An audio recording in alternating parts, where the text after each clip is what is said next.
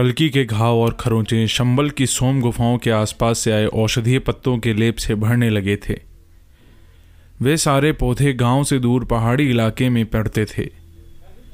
कलकी ने सुना था कि उनके निकट गुफाओं के भीतर सोम के भंडार थे, जिन्हें ग्रामवासी देवों का उपहार कहते थे। किन्वदंतियों के अनुसार वज्र के देवता तथा सभी देवों के राजा, भगवान इंद्र, स्वयं इंद्रगढ़ की भूमि पर रहते थे और उन्होंने अपने स्वर्गिक अनुचरों, गंधर्वों से कहा कि वे उस औषधि को पूरे इलावृति में फैला दें, ताकि मानवों को मदद मिल सके। परंतु अब तक केवल यही एक भंडार उपलब्ध हो सका था। विज्ञान में विश्वास रखने वालों का कहना था कि सोम गुफाएँ और कुछ नहीं, केवल चमकदार नीले पत्थर थे, जो तेज गर्मी और दबाव के चलते बन गए थे। वे कहीं से भी कोई जादुई असर नहीं रखते थे। लोगों ने उन पत्थरों का रस निकालना चाहा, पर कई लोग असफल रहे। जो लोग सफल रहे वे या तो अमर हो गए या फिर पागल हो चुके थे। किससे तो यही कहते थे पर वर्तमान में गुफाओं तक जाने का मार्ग बंद था क्योंकि एक भूकंप के चलते उनके आगे भारी और विशाल पत्थर आ गए थे जिससे भीतर जाने का रास्ता नहीं बचा था। परंतु गाँव वाले आज भी उस इलाके के आसपास मिलने वाली जड़ी बूटियों को चिकित्सा के लिए प्रयोग में लाते थे। सोम गुफाएँ, जिन्हें आमतौर पर इंद्रवन कहा जाता था, वे सबसे पवित्र पूजा स्थलों में से थी, क्योंकि वह एकमात्र स्थान था जहाँ स्वर्ग जाने से पूर्व भगवान इंद्र का वास था। वे गुफाएँ पवित्र व लगभग भयावह थी। मुझे अभी यकीन सा नहीं आता कि तुम इन सभी जानवरों से अपने हाथों के बल पर लड़ने में सक्षम हो।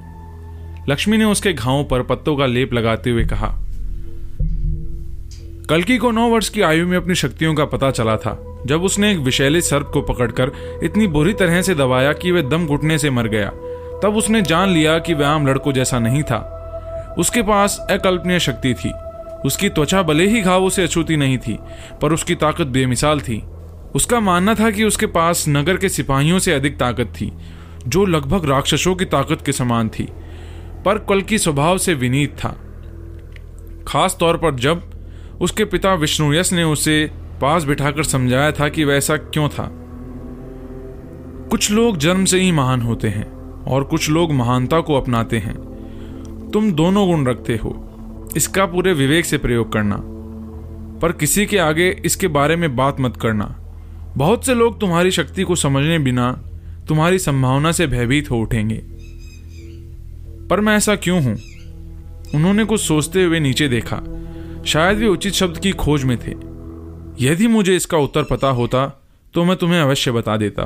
परंतु पुत्र, तुम्हें केवल यह चिंता करनी है कि इसका उपयोग केवल उचित कारणों से ही हो। पुत्र, ऐसी महान शक्ति के लिए महान मूल्य भी देना पड़ता है। हो सकता है कि एक दिन तुम्हें यह कीमत चुकानी पड़े, पर अभी तो इसे दूसरों की मदद के लिए इस्तेमाल करो। कल की को तब अपना उत्तर नहीं मिला था। उसने यह सच अपनी माँ व भाई से छिपा लिया था।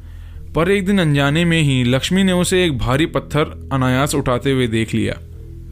तब कलकी ने उसे सब कुछ बता दिया और वह बोली, शायद तुम देवपुत्र हो। कलकी ने उस बात को हवा में उड़ा दिया और लजाते हुए कहा था, मुझे पूरा यकीन है, मेरे पिता कोई देवता नहीं है। वे एक पशुपालक है। शायद वे गौों के देवता हों। दूध का देवता। दोनों हंस दिए, पर वह दोनों ही उलझन में थे। कल की जान चुका था कि उसे एक ऐसा दोस्त मिल चुका था, जो उसे उसके उस अस्तित्व के आधार पर परखने वाला नहीं था। तुम्हें अब भी मेरी इन शक्तियों के लिए कोई उत्तर नहीं मिला है है ना? उसने पूछा। मैं जानती हूँ, तुमने मुझे इतिहास की किताबों में देखने को कहा था, या विज्ञान की पाठ्य पुस्तकों में। हाँ पर मुझे कुछ भी खास नहीं मिला। शायद कुछ चीज़ों को स्पष्ट नहीं कर सकते, या उन्हें जानने में समय लगता है। तुम्हारे पास जो भी है, तुम्हें अपने जीवन में स्वयं ही इसका परिचय मिल जाएगा। बस तुम्हें प्रतीक्षा करनी होगी।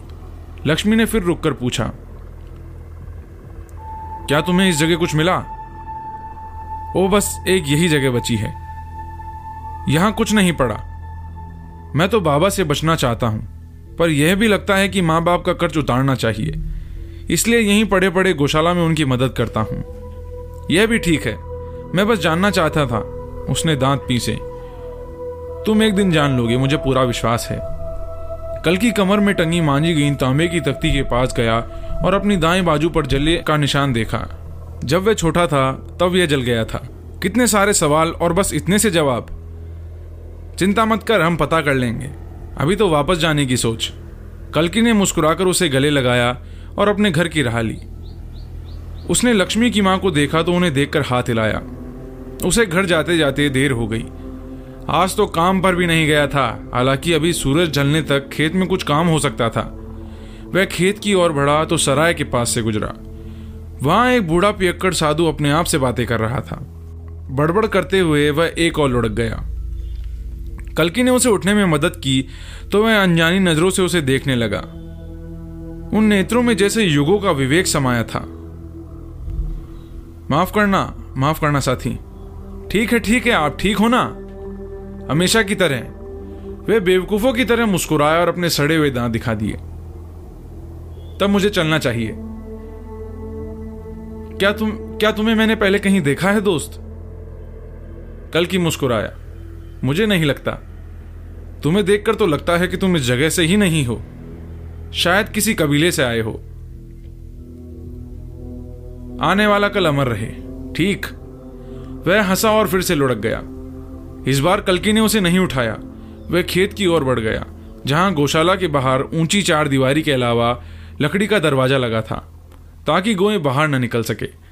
खेतों में गोएँ चरती थी और पीछे ही उनके छप्पर थे, जिनमें उन्हें बांधा जाता था।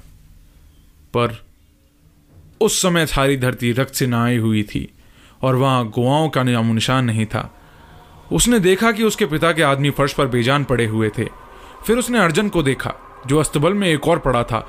वह टूटे हुए हाथ पैर लिए काँप रहा था। उसकी आँख से खून बह रहा था। बाबा कहाँ है? उसने छोटे भाई से पूछा। वे वे उसे अपने साथ ले गए। वे कौन? मलेच कबीले वाले? नहीं, डाकू। अर्जन ने उसे देखा।